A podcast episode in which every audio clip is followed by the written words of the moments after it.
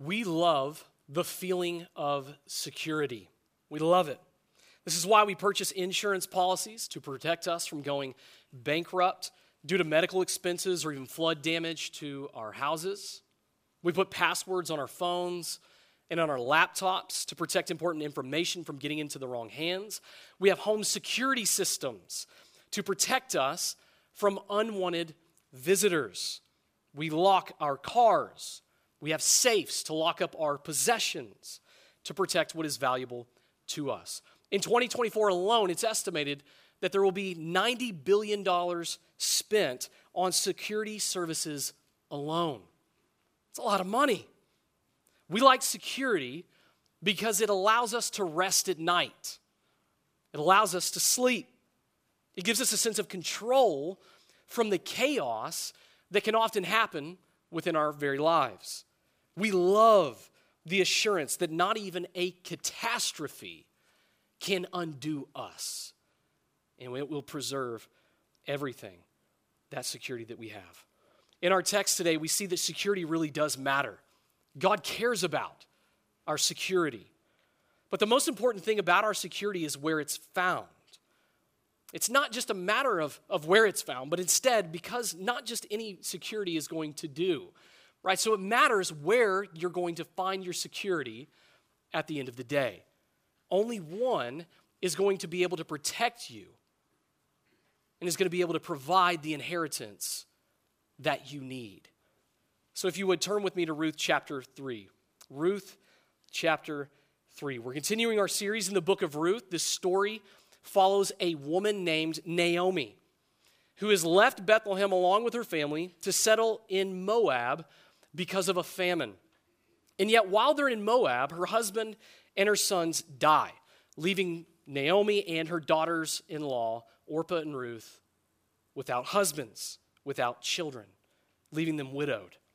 And yet, one of her daughters in law, named Ruth, makes an incredible decision to leave everything that she has ever known in Moab and to make a decision to go back with Naomi to Bethlehem, to go to a place that she does not know, to a people that are unfamiliar to her. All because she is committed to Naomi and to Naomi's God. And the lesson that we learned from chapter one was that our only hope in tragedy is to turn to the Lord. When everything is taken away from us, our only hope is to turn to the Lord. But as Naomi and Ruth return to Bethlehem, hungry and childless, they don't know what they're going to find there. They don't know what they're going to find in Bethlehem. Will people receive Ruth? Right? She's a Moabite. She's from outside the community. How are they going to receive her within that community? Would Ruth, a foreigner, be able to gather grain in Israelite fields? She doesn't know what she's going to get if she goes out to those fields to gather grain. Are they going to tell her off and tell her to be gone? If so, she needs someone's favor to do so. And so, in an effort to provide food for both her and, Naomi, she sets out to gather grain in the fields around Bethlehem. And yet, instead of finding stinginess, she finds favor and extraordinary kindness from one field owner in particular, and that's Boaz. And what we find in Boaz is a man of character. He's generous, He's gracious. And after providing Ruth an overabundance of grain, Ruth returns to Naomi. But as she returns, we find out something else about Boaz. He's a family redeemer, he's a relative to Elimelech, Naomi's late husband. Boaz is one who can actually restore what Naomi and Ruth have both lost in Moab. He can provide a home for Ruth, he can provide an heir to Naomi in the line of Elimelech so that their inheritance in the promised land is not taken away. But the question now is will he actually do that? Is he going to do that? He's already shown himself to be generous by providing an overabundance amount of food to them, but that's a short term fix. Will he provide the long term security that they need? To find out, let's read Ruth chapter 3. Ruth chapter 3. Follow along as I read this chapter. Ruth's mother in law, Naomi, said to her, My daughter, Shouldn't I find rest for you so that you will be taken care of? Now, isn't Boaz our relative? Haven't you been working with his fellow servants? This evening he will be winnowing barley on the threshing floor. Wash, put on perfumed oil, and wear your best clothes. Go down to the threshing floor, but don't let the man know you are there until he has finished eating and drinking. When he lies down, notice the place where he's lying. Go in and uncover his feet and lie down. Then he will explain to you what you should do. So Ruth said to her, I will do everything you say. She went down to the threshing floor and did everything her mother in law had charged her to do. After Boaz ate, drank, and was in good spirits, he went to lie down at the end of the pile of barley. And she came secretly, uncovered his feet, and lay down. At midnight, Boaz was startled, turned over, and there lying at his feet was a woman. So he asked, Who are you? I am Ruth, your servant, she replied. Take me under your wing, for you are a family redeemer. Then he said, May the Lord bless you, my daughter. You have shown more kindness now than before, because you have not pursued younger men, whether rich or poor. Now don't be afraid, my daughter. I will do for you whatever you say, since all the people in my town know that you are a woman of noble character. Yes, it is true that I am a family redeemer but there is a Redeemer closer than I. Stay here tonight, and in the morning, if he wants to redeem you, that's good. Let him redeem you. But if he doesn't want to redeem you, as the Lord lives, I will. Now lie down until morning. So she lay down at his feet until morning, but got up while it was still dark. Then Boaz said, Don't let it be known that a woman came to the threshing floor. And he told Ruth, Bring the shawl you're wearing and hold it out. When she held it out, he shoveled six measures of barley into her shawl, and she went into the town. She went to her mother in law, Naomi, who asked her, What happened, my daughter? Then Ruth told her everything the man had done for her. She said, He gave me these six measures of barley because he said, Don't go back to your mother in law empty handed. Naomi said, My daughter, wait until you find out how things go, for he won't rest unless he resolves this today. Well, one of the interesting things about this chapter is that it really mirrors chapter 2, right? We have someone who is going out and then coming back in. There's three scenes within this chapter, and yet they're going out trying to find provision and protection. Both begin with someone taking initiative, to find what they need. But the message of this chapter, it differs from the last. And I think it differs in this way, which I think is the main idea. It's that the rest we seek, the rest we hope for, our Redeemer will secure. The rest we hope for, our Redeemer will secure. The rest we hope for, our Redeemer will secure. I think that's the main idea of this passage.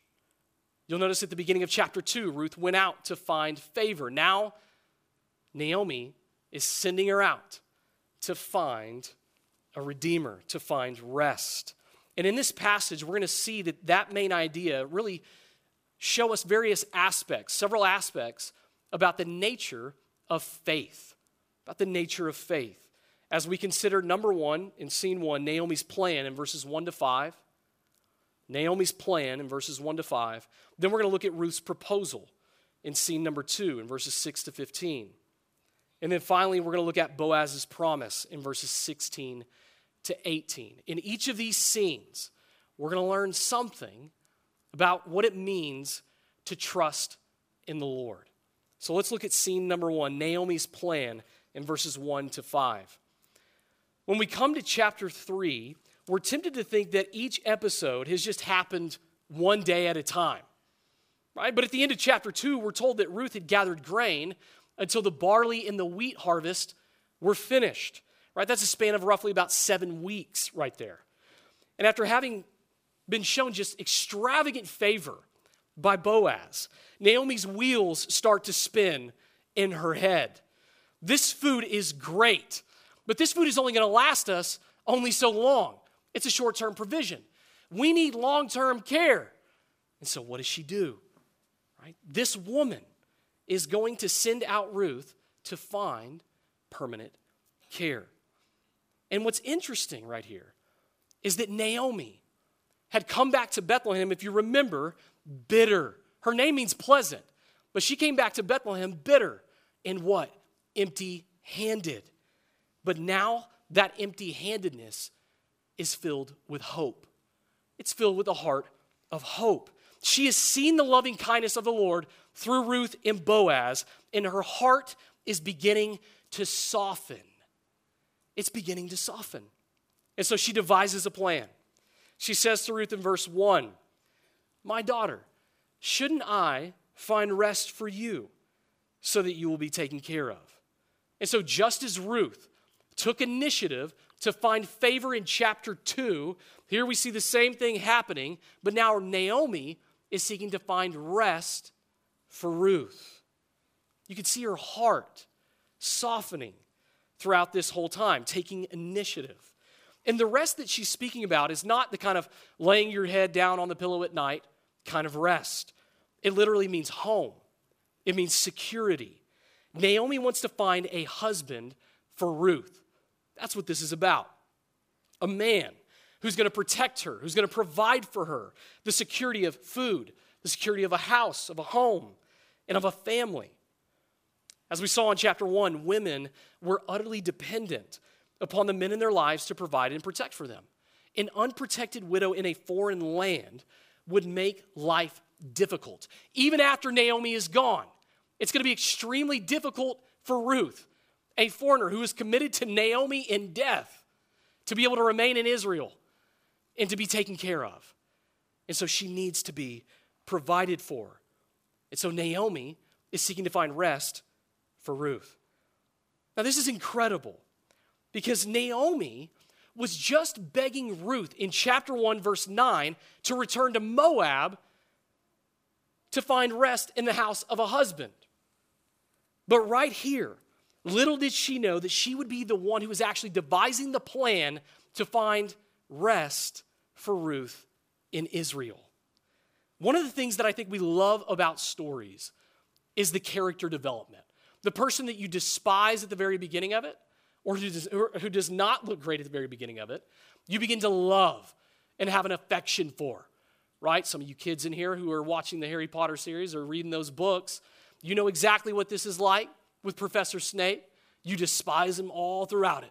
And then you come to that final episode, that final book, and then you realize, oh my goodness, I did not know he was doing that the entire time. We love character development, it endears us to people. Naomi is developing, she is a work in progress, and God is working in her life. She's no longer thinking about her own grief and pain. Instead, she is now seeking to be a means of God's grace to others, just like Boaz, just like Ruth have done for her. The hope of rest motivates her to act. And so she devises a plan. In verses 2 to 4, she tells Ruth to put on perfumed oil, to wear her best clothes, to go down to Boaz at night while he is sleeping at the threshing floor. And understand, Naomi isn't telling Ruth to dress to kill, right? That's not, I think, what she's getting at right here. She's telling her to get washed up because she's been out in the field all day. She needs to look presentable to Boaz. That's what I think she's getting at. And while Boaz is sleeping, Naomi tells Ruth to go in, uncover his feet so that he gets cold, lie down, and then he will explain to you everything that you should do. And as well intentioned as this plan is, it is highly dangerous and risky for Ruth to do this. Why wouldn't Naomi just go and talk to Boaz tomorrow? Why does it have to be tonight that this has got to happen? Why put Ruth in danger in the middle of the night with everything else that comes with it? I mean, if you just look at chapter 3, verse 14, if you want to look right there, Boaz understands what happens during the, in the dark. Don't let it be known that a woman came to the threshing floor. People are going to assume certain things about you and me. He also knows that it's not safe, which is part of one of the reasons probably why he tells her to stay, so that she doesn't have to travel back in the middle of the night. And not only that, why put Ruth and Boaz in a sexually compromising situation? Like, did you really think out this plan when you devised this thing? Right? You can just see on the Bethlehem Times, right? Scandal on the threshing floor, right? We can see that in the Bethlehem Times. This was not the wisest place. This was not the wisest time. The threshing floor was the place where harvesters beat out the grain, they stockpiled that grain. But because people would come and loot that grain, that's part of the reason why Boaz is having to sleep next to it at night. Not only that, the threshing floor was often a promiscuous place. Hosea chapter 9, verse 1, we learn that the threshing floor was often a place where prostitutes offered their services. This place was not safe for a widow in the middle of the night. There is a lot that could have gone wrong with this plan. Not to mention that there is no guarantee that Boaz is going to respond to Ruth favorably. She's not guaranteed that. What's remarkable is that Ruth even agreed to this. it's remarkable that she agreed to this. This will either end up like something straight out of Hollywood, or it will serve as a beautiful picture of purity, of self control, and godliness. And yet, behind this dangerous plan, what do we see though within Naomi? I think we see a deliberate faith. That's what we see behind this dangerous plan is a deliberate faith. This destitute widow who was once bitter and self-absorbed in her grief has now sprung into selfless action. She has seen the Lord's loving kindness through Ruth's commitment. She has seen the Lord's loving kindness through Boaz's provision of food. This hope has made her act in faith. This plan is really an expression of Naomi's faith in God to provide according to his word, as seen in levirate marriage from Deuteronomy 25. Now, what in the world is levirate marriage talking about? Well, that happens whenever a husband dies, then the, ne- the next brother or the next relative would marry the widow to provide a son to care for the widow until she dies. That son would also carry on the family name of the deceased husband on his inherited property in the promised land. And so Naomi is not trying to just kind of self interpret the stars of, of God's promises and, and try to put the pieces together. Right? She's not trying to do that. God's providential plan is not left to hers or our own self interpretation. That's why I love one of the quotes from John Flavel, that great Puritan, who always said that God's providential acts are like reading Hebrew, they're understood read backwards. And so Naomi is not trying to self interpret the stars of God's providence and seeing those stars align. She just somehow acts upon them. Instead, our understanding of God's plan is grounded in His Word, and it's the same for Naomi. It's grounded in God's Word. This is what we see about her faith. It's grounded in the Word of God, it's motivated by the grace of God. Faith is a response to who God is and what God has done. She knows God's provision from Deuteronomy 25. She knows about it, and she wants to act in faith on it. She has seen the grace of God through Boaz extravagantly, and she is wanting to act in faith because she believes God to be a gracious, compassionate, and a steadfast, loving God. And this leads her to act. What we learn from Naomi is that faith isn't something that just kind of sits back and just enjoys the show, but it's an actor in the show. Faith is active, faith is deliberate in our lives. And so, friends, when your faith is grounded in God's word and you have seen God's grace in your life, it's going to lead you to be diligent and deliberate about doing spiritual good in your life. It's going to lead you to refuse following the trend of nominalism within the culture, where one just says they follow Jesus but fails to ever practice what they preach and what they profess.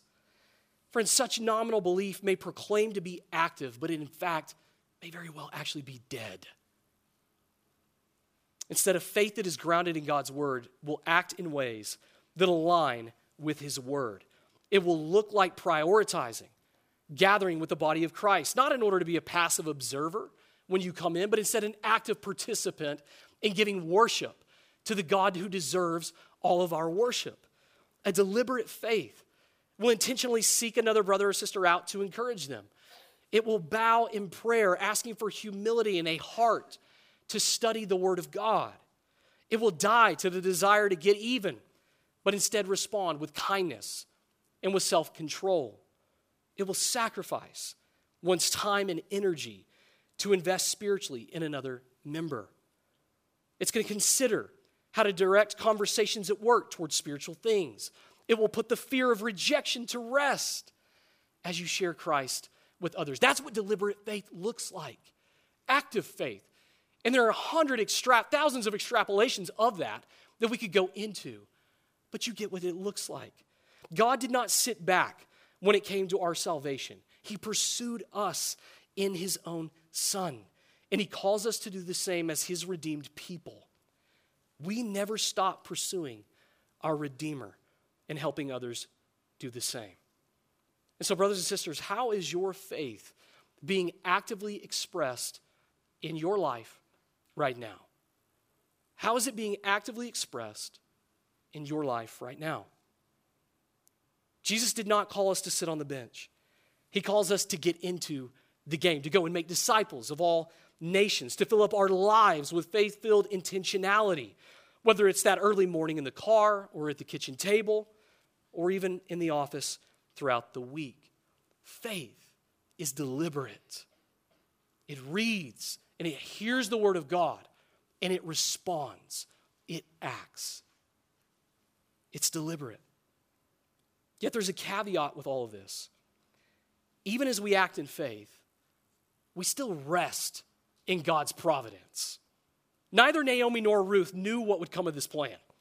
They were acting in faith according to God's character and His word. They don't know how it's going to go down, though. And neither do we.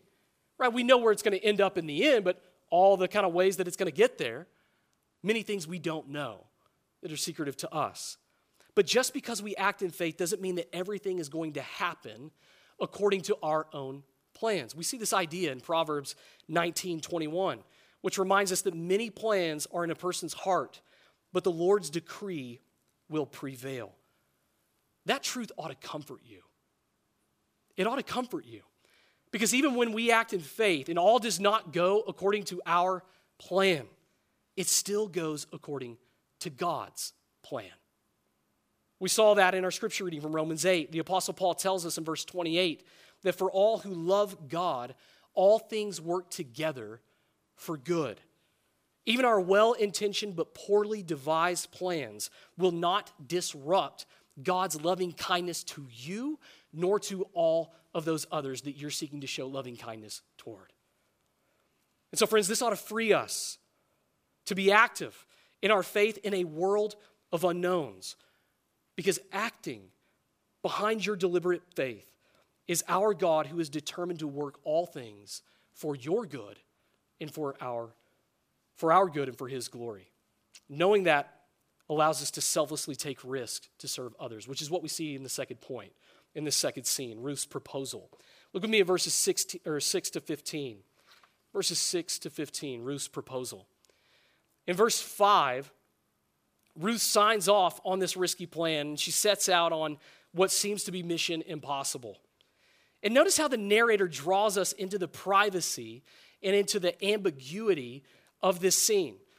In verse 7, we're told that it takes place at the far end of the pile of barley, right? They're secluded, they're isolated from everybody else. What does Ruth do? But she comes secretly and uncovers his feet and lays down. The scene also takes place at midnight when nobody's around. It's in the dark. And to add to the suspense and privacy in verse 8, Boaz is referred to as the man, and Ruth is referred to as the woman. It's as if it's so private that we can't even identify who they are. They don't know what's going Boaz clearly doesn't know what's going on whenever he wakes up to a woman at his feet. And just when we think the suspense meter can't get any higher, he does wake up. And oh my goodness, there is a woman at his feet. And then he asks, Who are you? And now the suspense meter is broken. Ruth goes off script. Naomi says that Boaz is going to tell you what to do. Boaz take or Naomi or Ruth takes matters into her own hands and begins to tell Boaz what to do in verse 9. She says, "I am Ruth, your servant. Take me under your wing, for you are a family redeemer." Now we've seen this language before.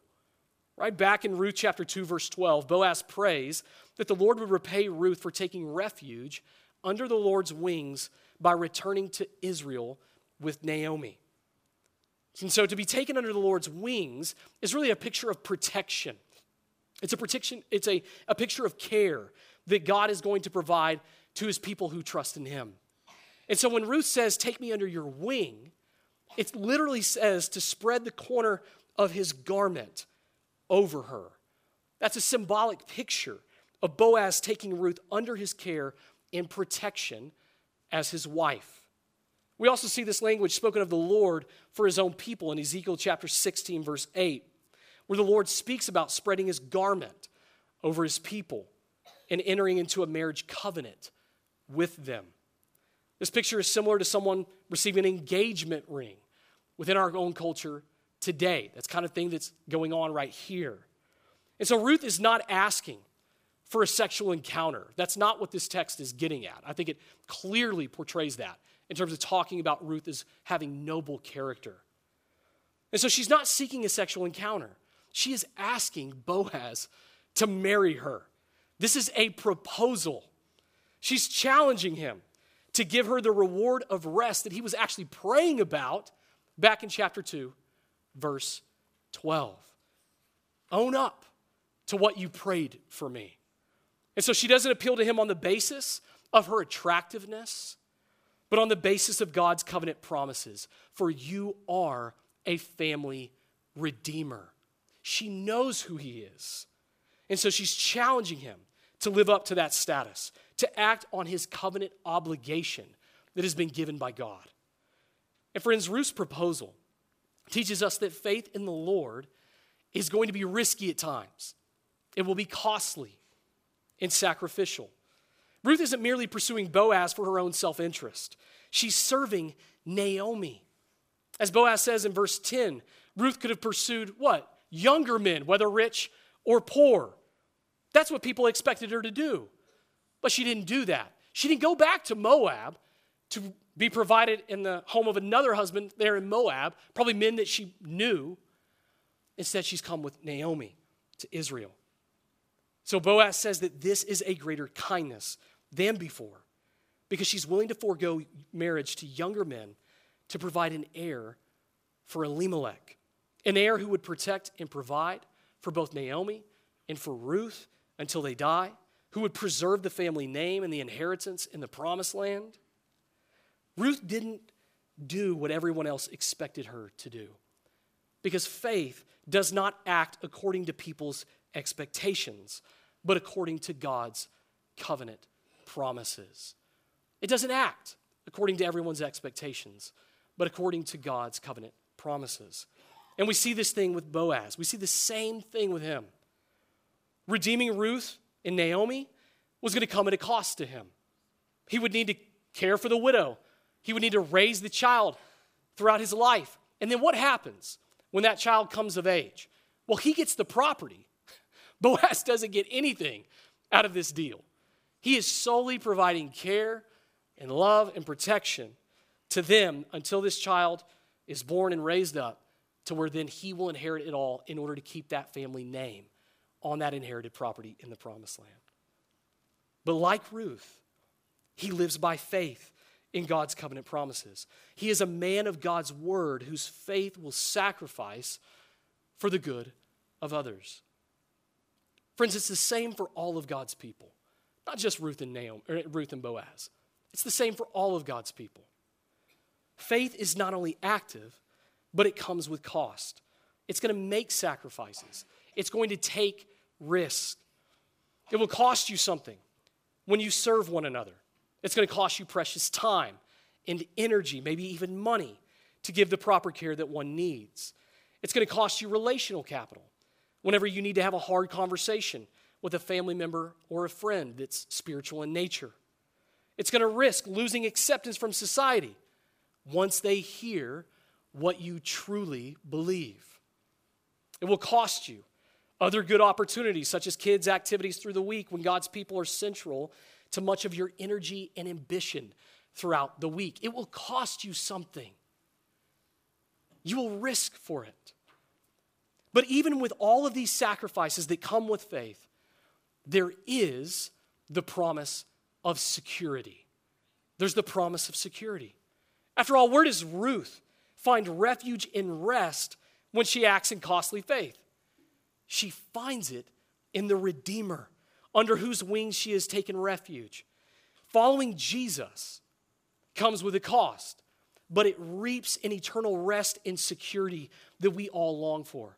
And in one way, this really foreshadows even Jesus, the greater Redeemer, whose threshing floor moment came whenever he was plunged underneath the wrath of God on the cross to redeem us not just from poverty or even from social exclusion, but to redeem us from slavery to sin in death through his own death and resurrection from the grave. All of that to secure our eternal redemption. Security comes through sacrifice. And where do we see that better than our great Redeemer himself? So, brothers and sisters, this is how you're able to act in costly faith. Because Jesus' sacrifice provides your security from destruction. His sacrifice secured your rest that your soul longs for. When our faith costs us something, it defies societal expectations for our lives. It testifies to the reality of eternal rest in Jesus, even for others, that they can have that when they come to Him. It frees us from the worry that we're just going to risk too much following Jesus. But yet, in the end, no risk that we take will ever outstrip the eternal reward that comes with that redemption that Christ secures. Costly faith is a picture to the world that the rest Jesus provides is far better than some pseudo redeemer that this world would provide them. So when you feel that burden of doing the hard thing, don't forget that whatever earthly cost you bear by faith is always eternal gain in Christ. Although Ruth's faith came with cost, she also has been given a promise in verse 11 from Boaz. Look there at verse 11. He says to her, Now don't be afraid, my daughter.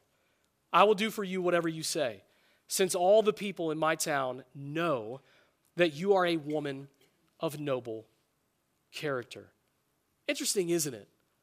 That phrase, noble character, when speaking about a woman, is also the same language that is spoken of in Proverbs 31, verse 10 of that Proverbs 31 woman.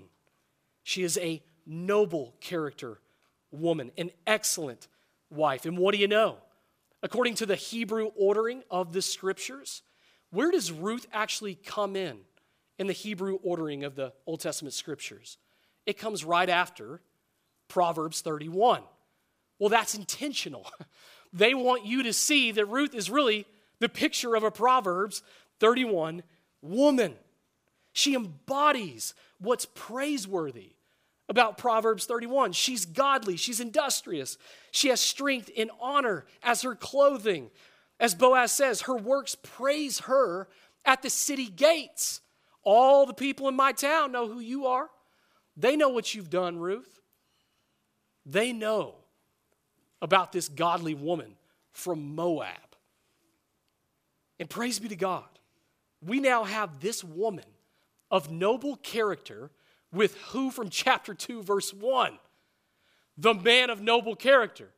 The woman of noble standing is now with the man of standing from chapter 2, verse 1. And just when we think, oh, they're going to ride off into the sunset, this is going to be a beautiful romance novel. They're going to ride off into the sunset and live happily ever after. Then comes verse 12. And you're like, oh, you got to be kidding me. There is a nearer redeemer. There's somebody actually closer than Boaz who could redeem Ruth, and he gets nothing from the deal. And the noble woman doesn't end up with the noble man, right? You feel this foil within the plot, and it's thickening. And so, according to Levirate marriage customs, the closer the relative was to the deceased husband, the greater the obligation was to redeem the widow. And so, Boaz couldn't just skirt his obligation, his responsibility. He actually needed to go to this near redeemer and talk to him first to see if he would want to redeem Ruth and Naomi and take their property. We're going to look at that next week. And so he tells Ruth that if the nearest redeemer is not going to redeem her, that as the Lord lives, right? He's swearing, as the Lord lives, I promise I will redeem you. So that she knows, he sends her back with six measures of barley. And as this cheering section for Ruth and Boaz just continues to grow within this text, Ruth returns to Naomi with grain and a promise. But what is she to do next? How is she to respond with this promise? This leads us to scene three Boaz's promise, verses 16 to 18.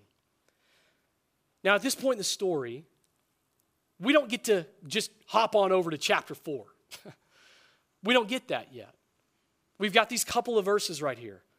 And the narrator is wanting to teach us one final lesson about faith. Not only is it just active, does it, is it costly? He's wanting to finally teach us the last lesson about faith that faith waits, faith is patient. Tom Petty and the Heartbreakers once saying that the waiting is the hardest part. Every day you see one more card, you take it on faith, you take it to the heart. The waiting is the hardest part. But what's remarkable about waiting on the Redeemer is the assurance that we actually have in that promise. Boaz has sworn by the Lord himself that he will redeem Ruth if this nearest Redeemer won't. As he sends her back to Naomi, he sends her with more barley than she ever has even had. She thought she went on a ruck march the first time with all of that grain from chapter 2. Now she is loaded up and strapped up with even more grain than the time before. That barley serves as a proof, a guarantee that she will be redeemed and that Naomi and Ruth are not left empty handed. Now, you may remember that phrase, empty or empty handed, when spoken of about Naomi when she returned to Bethlehem from Moab in chapter 1, verse 21. She said that she went away full from Bethlehem, and now she's coming back what? Empty, empty handed.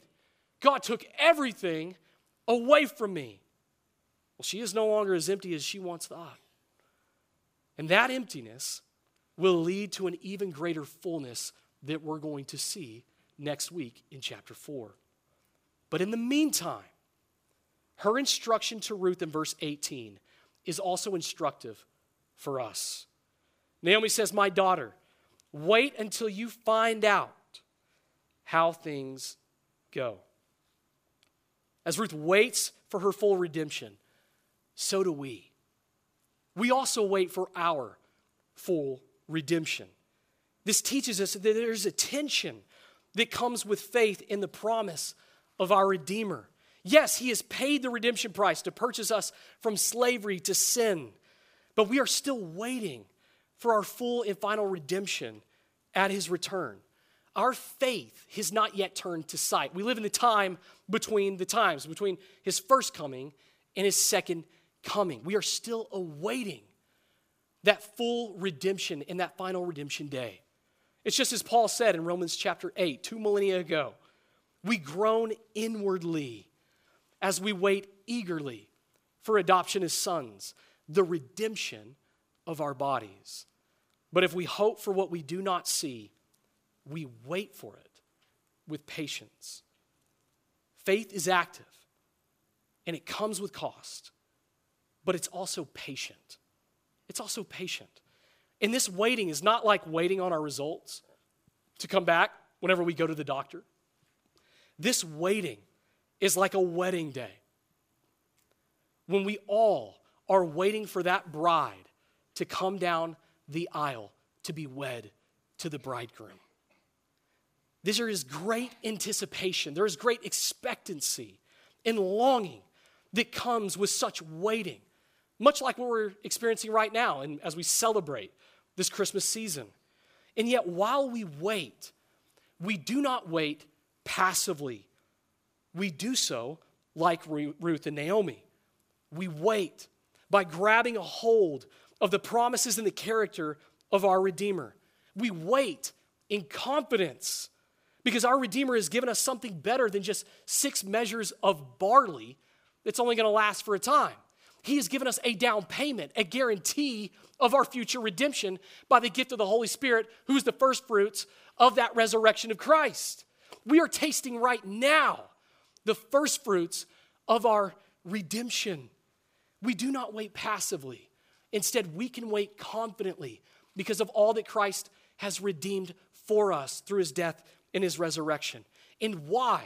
Why can we wait with confidence? Look again at verse, verse 18, the very last phrase of this entire chapter, which culminates in the concluding bookmark or the concluding bookends for this chapter. It began with Naomi wanting to find rest for Ruth. How does it end? The Redeemer who will not rest until he secures it today. Today. And so, brothers and sisters, just as Boaz would not rest until he accomplished rest for Naomi and Ruth, so he also foreshadows Jesus, who does not rest until we, his bride, have our home, have our rest in him. Jesus did not rest in going to the cross to secure our redemption, and he does not rest until all of his enemies are made his footstool and we are wed to him and sitting at the marriage supper of the Lamb. We experience now a foretaste of our redemption then by the gift of the Holy Spirit. And yet, when Christ returns, every longing heart, everything we've ever longed for, will be turned to sight. It will be turned to sight. So, brothers and sisters, Jesus' restless pursuit of our rest gives us confidence as we wait. His resurrection has secured the promise of rest, and only his indestructible life can give us an indestructible rest. And that is something that you can take to the grave with you. But here's the thing maybe not all of us in here are actually waiting for this. Maybe you are, but I doubt every single one of us in here is actually waiting for this. Friends, what are you waiting for? Are you waiting on a better job? Are you waiting on better family relationships to happen in time? Are you waiting on a spouse to fill your desire for relational intimacy? What are you striving after to give you the rest that only Jesus can provide to you? The early church father Augustine once said, You have made us for yourself, O Lord, and our heart is restless until it finds its rest in you. Friend, this is a great reminder that every restless ambition that you strive after in your life in order to seek a security, that security is only going to fade away and it will be fruitless in the end. You have a loving God who has created you for a loving relationship with Him. And yet, when you rest in something else that can't love you back, it is a reminder that it will only leave you empty and restless in the end. It's part of the reason why you keep coming back because you feel like you still need to fill that hole and that void and that restlessness with something else. Only Jesus is only going to be able to fill that restlessness within your soul because you were created for God. The Lord has given you that longing for peace, that longing for security, that longing for rest for a reason, but it can only be satisfied in Christ. Instead, consider Jesus' words from Matthew chapter 11, verses 28 to 30. He says, Come to me, all who labor and are heavy laden, And I will give you what? I will give you rest. Take my yoke upon you. Learn from me, for I am gentle and lowly in heart, and you will find rest for your souls. For my yoke is easy and my burden is light. Friend, the rest that Jesus gives has been secured through his own death and resurrection. And yet he offers it as a gift to us. But it's only for those who will come to him. It is only for those who will come to him. And so come to Jesus. Turn from striving after other things that are only going to make you restless. Turn from your sin and trust in Jesus, who will give you rest for your weary soul. Not just for a time, not just for a day. He is going to give you rest for eternity. He will give you a home for eternity. So, what are you waiting for? Who are you waiting on? Anything less than Jesus, our Redeemer, will only and forever disappoint you. Because the rest that we hope for, our Redeemer will secure. Rest in Him. Let's pray together.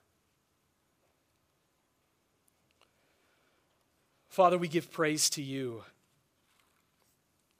for sending your Son who would not rest in order to secure our rest. We praise you for the security, the rest that we have even right now. Lord, we know that we have it because we've been given the Holy Spirit, the down payment of that redemption. And so, Lord, we pray that by your mercy we would remain faithful, that we would be active in faith.